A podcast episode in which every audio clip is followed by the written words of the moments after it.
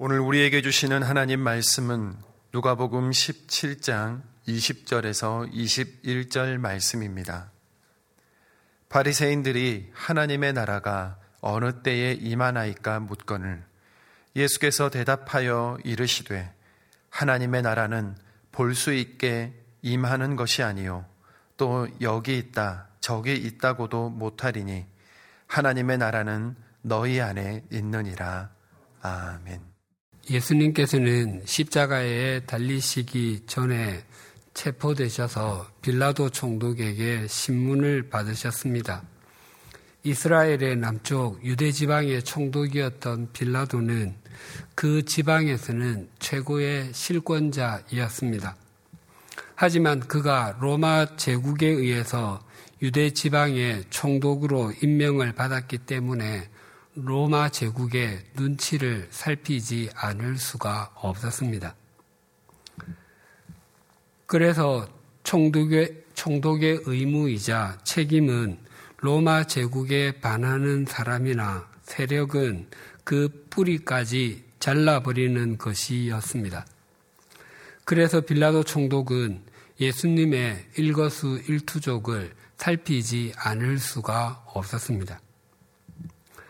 예수님께서 빵 다섯 개와 물고기 두 마리로 성인 남자만 해도 5천 명이나 되는 사람을 배불리 먹게 하신 일은 빌라도 총독에게는 초미의 관심사이었을 것입니다.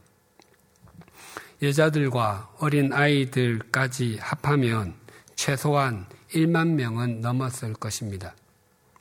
유대인들은 음식을 먹을 때에 의자에 앉는 것처럼 앉거나 우리의 전통 자세인 양반 다리로 앉지 않았습니다. 왼쪽 팔꿈치를 바닥에 대고 반쯤 누워서 먹었습니다. 예수님께서 오병 이어의 표적을 행하실 때 제자들에게 사람들을 50명씩 앉히도록 했습니다. 그 장면을 머릿속으로 그려보면 베세다 들판에 사람들이 50명씩 둥글게 기대어서 누워 있습니다. 1만 명이면 그 원이 200개입니다. 그 모습은 일대 장관이었을 것입니다. 그때 그 빵과 생선을 먹었던 사람들이 얼마나 감격했으면 예수님을 강제로라도 왕으로 옹립하려고 했겠습니까? 물론 예수님은 그 자리를 피하셔서 산으로 향하셨습니다. 어떤 거대한 장관을 볼 때 가까이에서 보는 것도 참 좋은 일이지만 그것보다 멀리서 보는 것이 훨씬 더 감동이 크고 마음 깊은 곳에 자리 잡을 때가 있습니다. 오병 이어의 표적이 주는 감격과 감동은 베세다 들판에서 오병이어를 먹은 사람은 물론 그 광경을 멀리서 지켜본 사람들에게도 크고 아주 진하게 자리를 잡았을 것입니다. 그리고 그 일은 유대의 통치자였던 빌라도에게 보고되지 않았을 리가 없었습니다. 베세다는 갈릴리 호수가에 위치한 이스라엘의 북쪽 도시였고 그곳은 헤롯 안티파스의 관할이었습니다. 헤롯과 빌라도는 평소에는 사이가 좋지 않았지만 예수님을 적대시하는 일과 죄인으로 만드는 일에는 서로의 친분을 과시하며 한 마음 한 뜻이었습니다. 빌라도 총독은 사람들이 예수님에게 기대하는 것처럼 혹시라도 예수님이 왕이 될 생각이 있는지 또 자신의 제국을 세울 꿈을 꾸고 있는 것은 아닌지 의심의 눈초리를 보내고 있었습니다. 빌라도 총독이 예수님께 던진 신문할 때에 던진 질문과 예수님의 답변이 이러하였습니다. 요한복음 18장 33절에서 36절이 이렇게 증거합니다. 이에 빌라도가 다시 관정에 들어가 예수를 불러 이르되 내가 유대인의 왕이냐? 예수께서 대답하시되 이는 내, 내가 스스로 하는 말이냐? 다른 사람들이 나에 대하여 내게 한 말이냐? 빌라도가 대답하되 내가 유대인이냐? 내 나라 사람과 대제사장들이 너를 내게 넘겼으니 내가 무엇을 하였느냐? 예수께서 대답하시되 내 나라는 이 세상에 속한 것이 아니니라. 만일 내 나라가 이 세상에 속한 것이었더라면 내 종들이 싸워 나로 유대인들에게 넘겨지지 않게 하였으리라. 이제 내 나라는 여기에 속한 것이 아니니라. 빌라도 총독이 예수님께 한 말을 풀어서 말씀드리면 이러합니다. 당신이 유대인의 왕이요. 사람, 유대인들이 말하기를 당신이, 당신이 왕이라고 말한다고도 하고 당신 스스로도 왕이라고 말하고 있어. 나는 대로마 제국의 황제에 의해서 이 지역의 왕인 총독으로 세움을 받았어. 당신이 진정으로 왕이라면 당신의 나라는 도대체 어디에 있어? 그러나 예수님께서는 내 나라는 이 세상에 속한 것이 아닙니다. 만약 내 나라가 이 세상에 속한 것이었다면 내 부하들이 싸워서 나를 유대 사람들의 손에 넘어가지 않게 하였을 것입니다. 다시 말씀드리는데 내 나라는 이 세상에 속하지 않았습니다. 라고 답변하셨습니다. 빌라도 총독만이 아니라 예수님의 제자들도 하나님의 나라에 대해서 오해를 하고 있었습니다. 사도행전 1장 6절에서 8절이 이렇게 증가합니다. 그들이 모였을 때에 예수께 여쭈어 이르되 주께서 이스라엘 나라를 회복하심이 이때니까 하니 이르시되 때와 시기는 아버지께서 자기의 고난에 두셨으니 너희가 알 바 아니요 오직 성령이 너희에게 임하시면 너희가 권능을 받고 예루살렘과 온 유대와 사마리아와 땅 끝까지 이르러 내 증인이 되리라 하시니라. 제자들이 예수님께 주님께서 이스라엘에게 나라를 되찾아 주실 때가 지금입니까? 라고 물었습니다. 이때는 제자들이 처음 예수님께 부르심을 받고서 따라다녔던 시절이 아니었습니다. 제자들은 예수님을 3년 동안이나 따르면서 하시는 말씀을 들었고 행하시는 사역을 보았습니다. 또 예수님께서 십자가를 지시는 것과 죽으시고 장사 지내는 것도 보았습니다. 심지어 예수님께서 부활하셔서 지금 그들 앞에 부활의 주님으로 서 계십니다. 그럼에도 제자들은 이스라엘의 회복에만 관심이 있었습니다. 빌라도 총독과 제자들의 나라에 대한 오해는 눈에 보이는 나라, 세상의 제국에만 집착하는 것이었습니다. 당시 이스라엘은 로마 제국의 지배하에 있었습니다.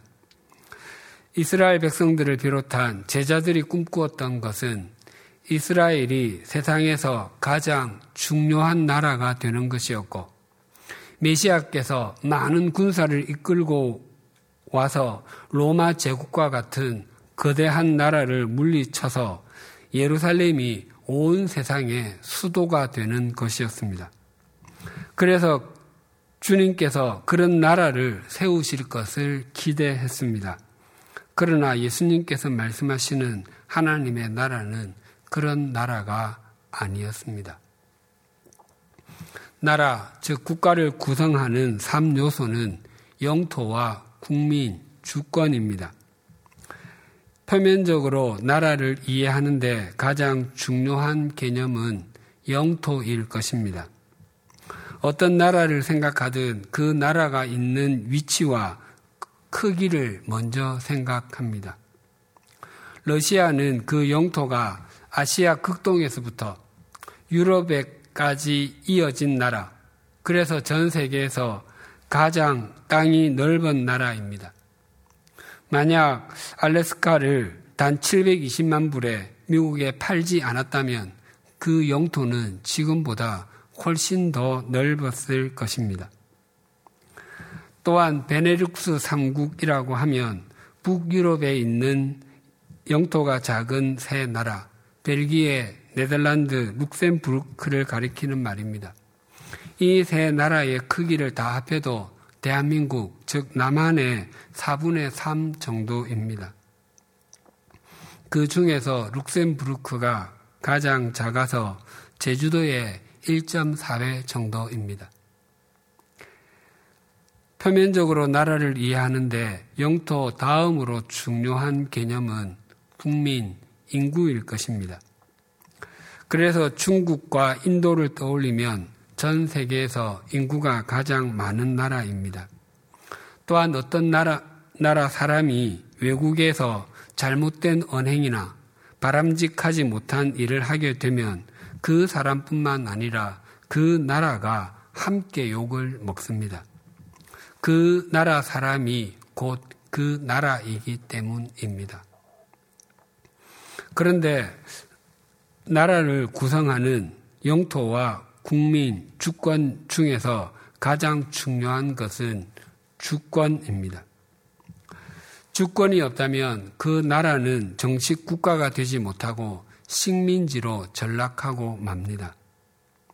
한때 영국을 대영 제국이라고 부르며 해가 지지 않는 나라라고 했습니다.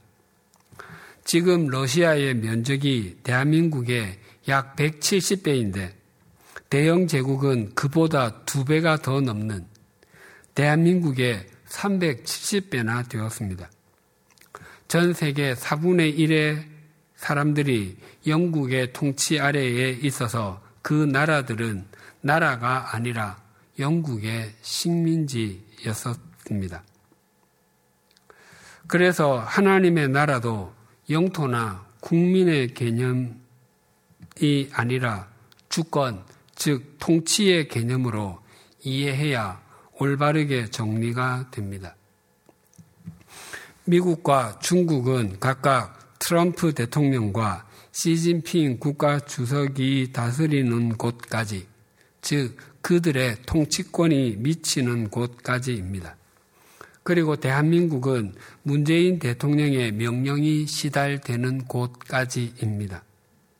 그래서 세계 곳곳에 있는 대한민국 대사관은 모두 외국 땅에 있을지라도 그곳은 대한민국이 됩니다.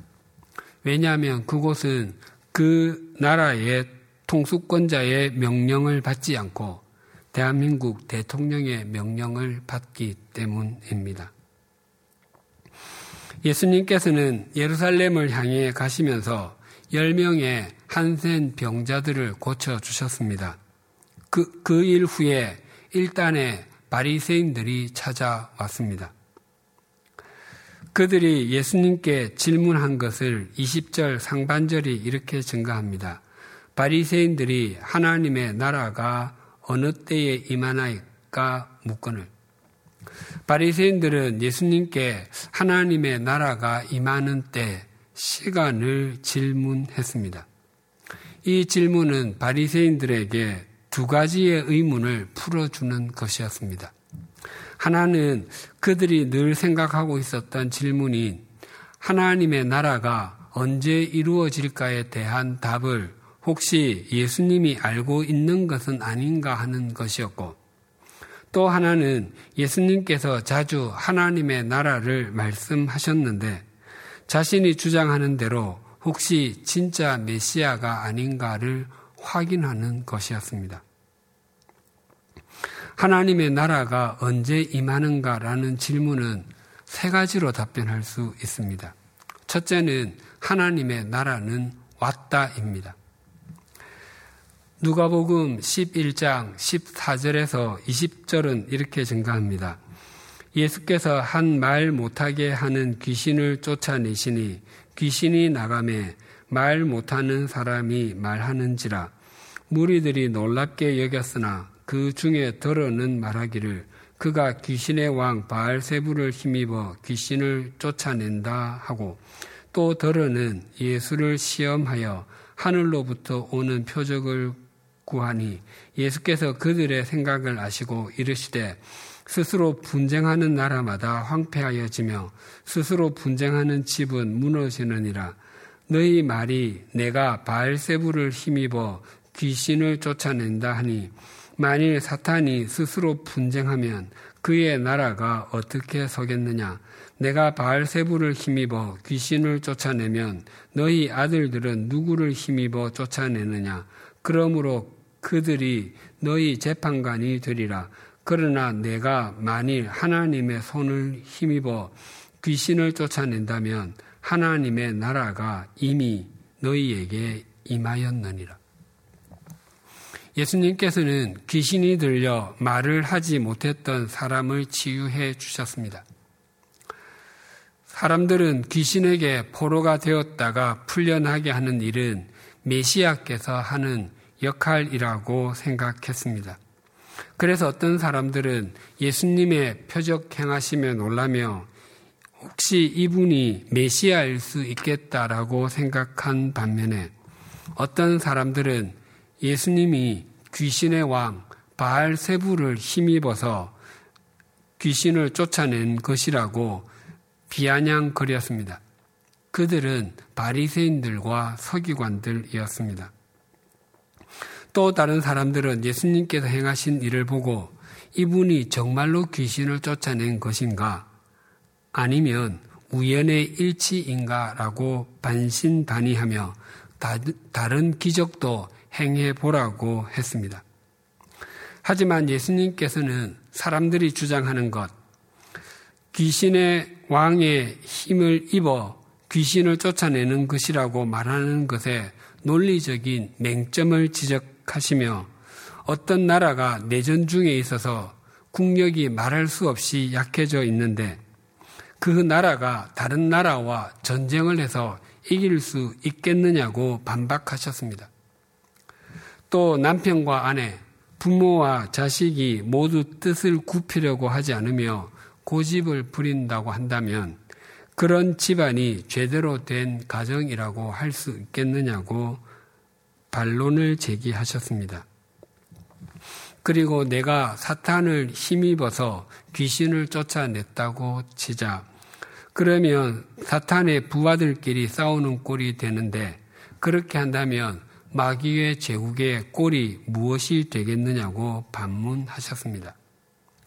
그리고 예수님께서 내가 하나님의 손, 즉 하나님의 능력을 힘입어 귀신을 쫓아냈다면 하나님의 나라가 이미 너희에게 온 것이다라고 선언하셨습니다.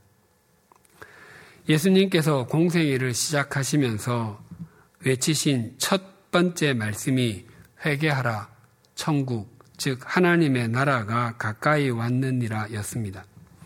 주님이 오실 때부터 하나님의 나라, 하나님의 통치가 이미 시작된 것입니다. 그래서 역사를 구분할 때 BC, Before Christ, 그리스도 이전과 AD, 아노 도미니, 우리 주님의 시대에라고 나눕니다. 둘째는 하나님의 나라는 올 것이다입니다. 이 나라는 주님께서 다시 오시는 날에 온전히 이루어지게 될 것입니다. 대제사장들과 유대인들이 예수님을 사형에 처할 증거를 찾았지만 찾지를 못했습니다. 그래서 여러 증인들을 세웠지만 그들의 증언들이 서로 일치하지 못하고 어긋나기만 했습니다. 대제사장이 예수님께 당신이 찬양받으실 분의 아들 그리스도냐라고 물었을 때 예수님께서 이렇게 답변하셨습니다. 마가복음 14장 62절이 이렇게 증가합니다.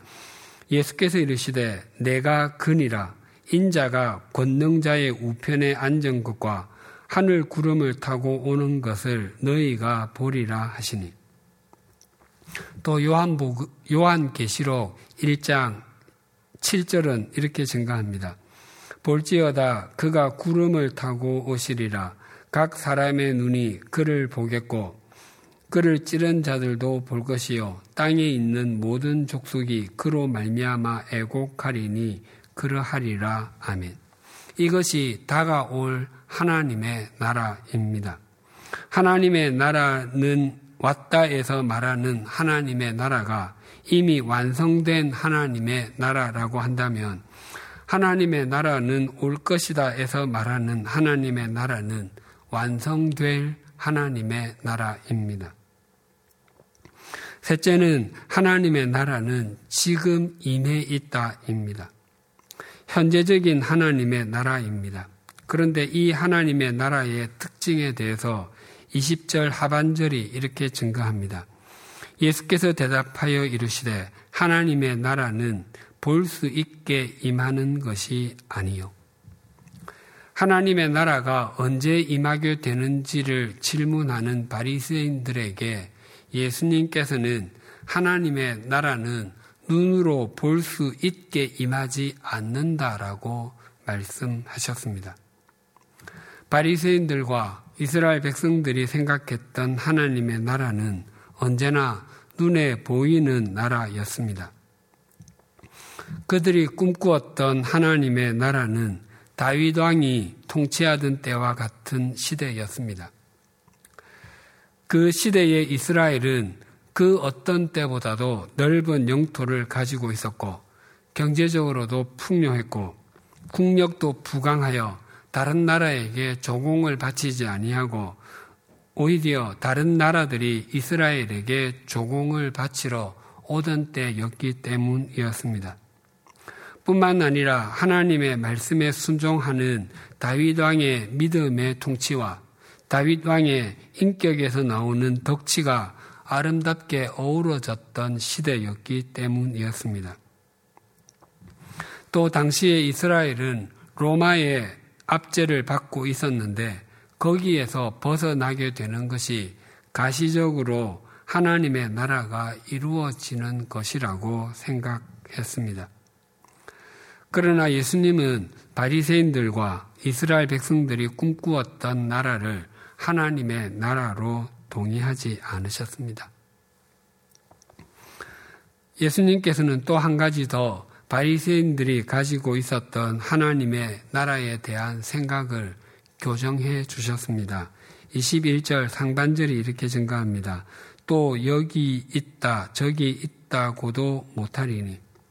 예수님께서는 하나님의 나라가 한정된 지역에만 이루어지는 나라도 아니다라고 말씀하셨습니다. 즉, 이스라엘에만 이루어지는 것은 하나님의 나라가 아니라는 것입니다. 하나님의 나라는 일부의 지역이나 일부의 국가, 일부의 사람들에게만 이루어지는 것이 아니라 궁극적으로 전 우주에, 전 인류에게 이루어지게 될 것입니다. 구체적으로 그 하나님의 나라가 어디에서 이루어지는지를 21절 하반절이 이렇게 증거합니다. 하나님의 나라는 너희 안에 있느니라. 너희 안에에서 안에가 헬라어 전치사로 엔토스인데 두 가지의 뜻이 있습니다. 첫째는 무엇 무엇 내부에 영어 단어로 말씀드리면 within입니다. 그래서 하나님의 나라는 너희 안에 있느니라 라고 하면 하나님의 나라가 우리의 마음에 있다는 의미입니다. 이것을 한자어로 심중천국, 즉 마음에 이루어지는 하나님의 나라라고 말하기도 합니다. 우리의 마음과 우리의 삶이 주님의 다스림을 온전히 받으면 우리의 마음과 우리의 삶은 하나님의 나라가 됩니다. 둘째는 무엇 무엇 사이에 영어 단어로 말씀드리면 among입니다. 그래서 하나님의 나라는 너희 안에 있느니라 라고 하면 하나님의 나라가 사람들과의 관계 속에 있다는 의미입니다. 그것은 각자의 삶이 하나님의 다스림을 받는 하나님의 나라가 되고 그런 사람들이 모인 관계 속에 하나님의 다스림을 인정함으로 하나님의 나라를 맛보게 된다는 것입니다.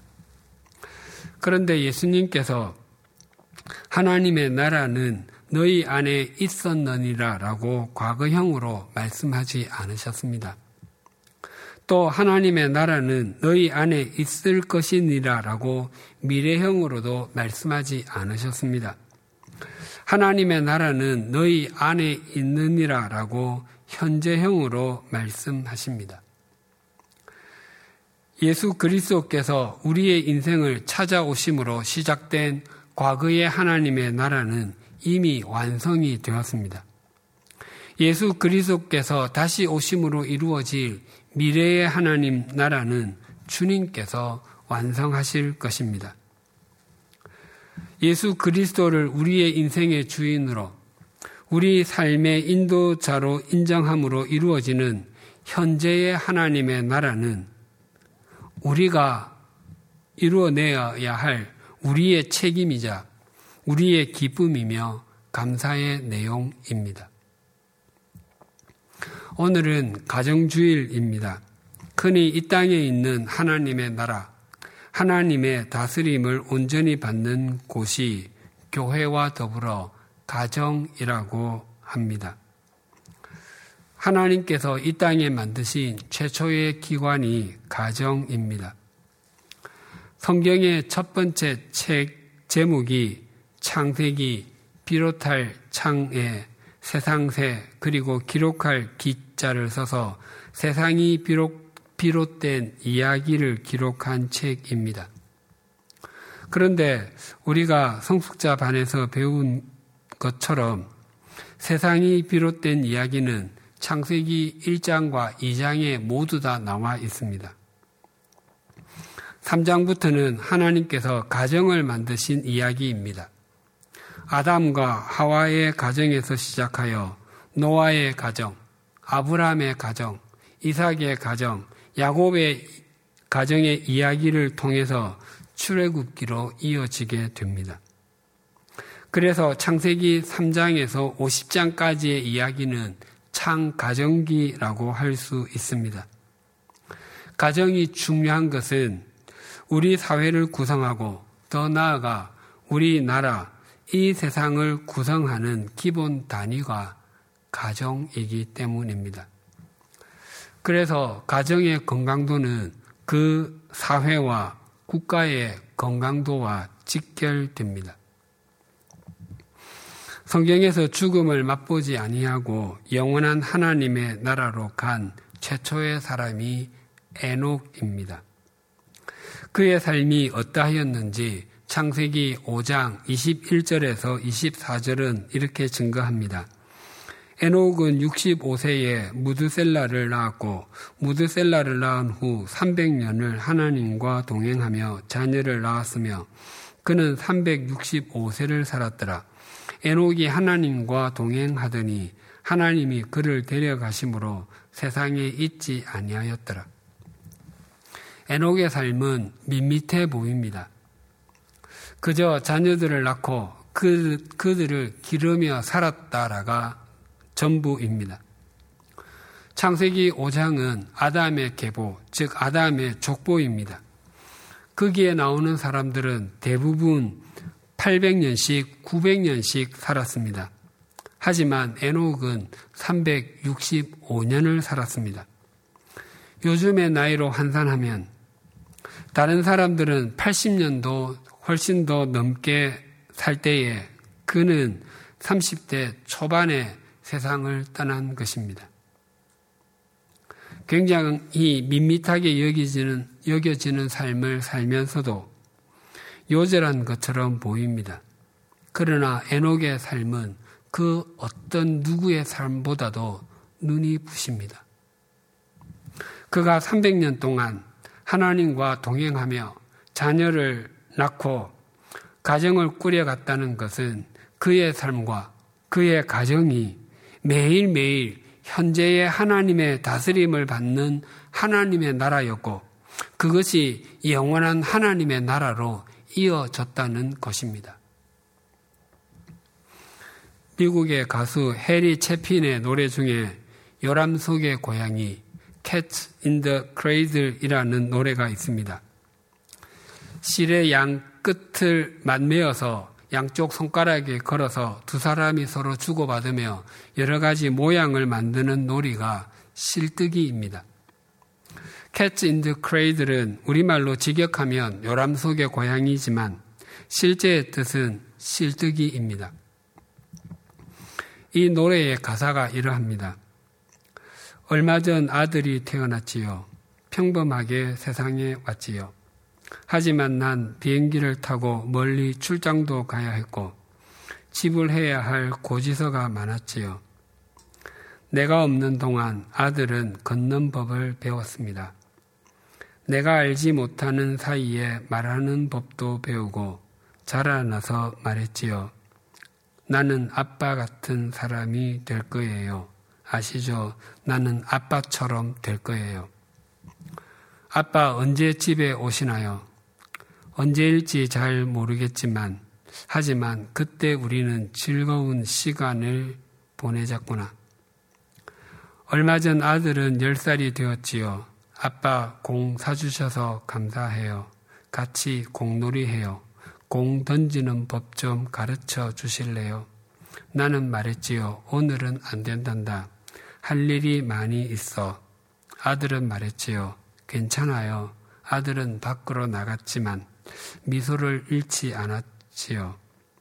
그리고는 말했지요. 난 아빠 같은 사람이 될 거예요. 아시죠? 난 아빠처럼 될 거예요.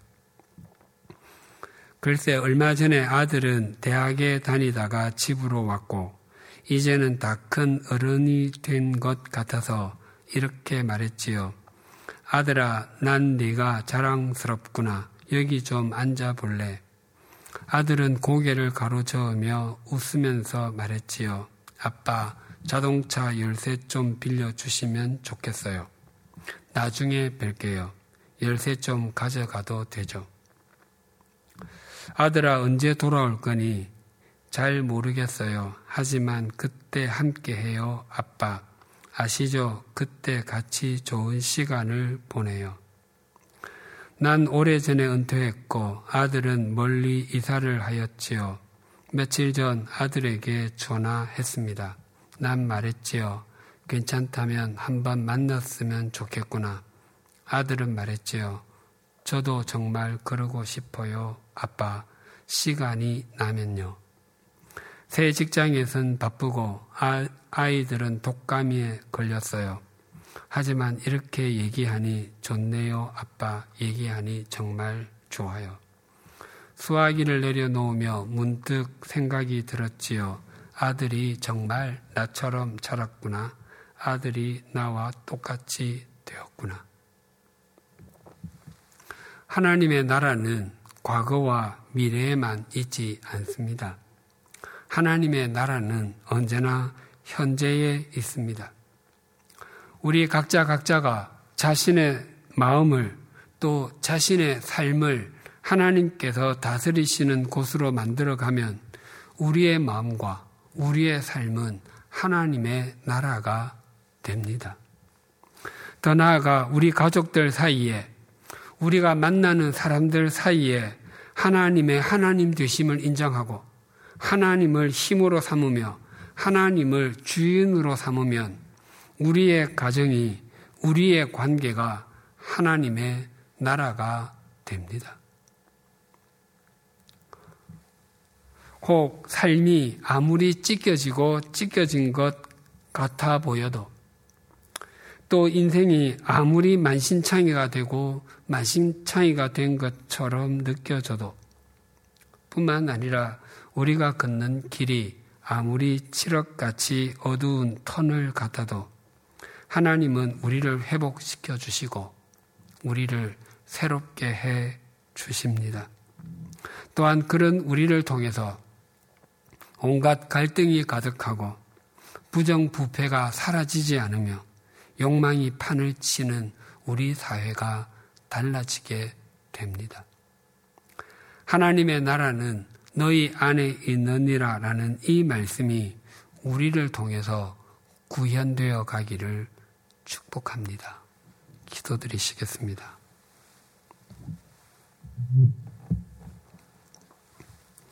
하나님 아버지, 오늘 말씀을 통해서 주님께서 말씀하시는 하나님의 나라가 무엇인지 그것이 어디에 이루어져야 하는지 일깨워 주셔서 감사합니다. 우리 각자의 마음과 삶에 하나님의 다스림을 온전히 인정하게 하여 주시옵소서.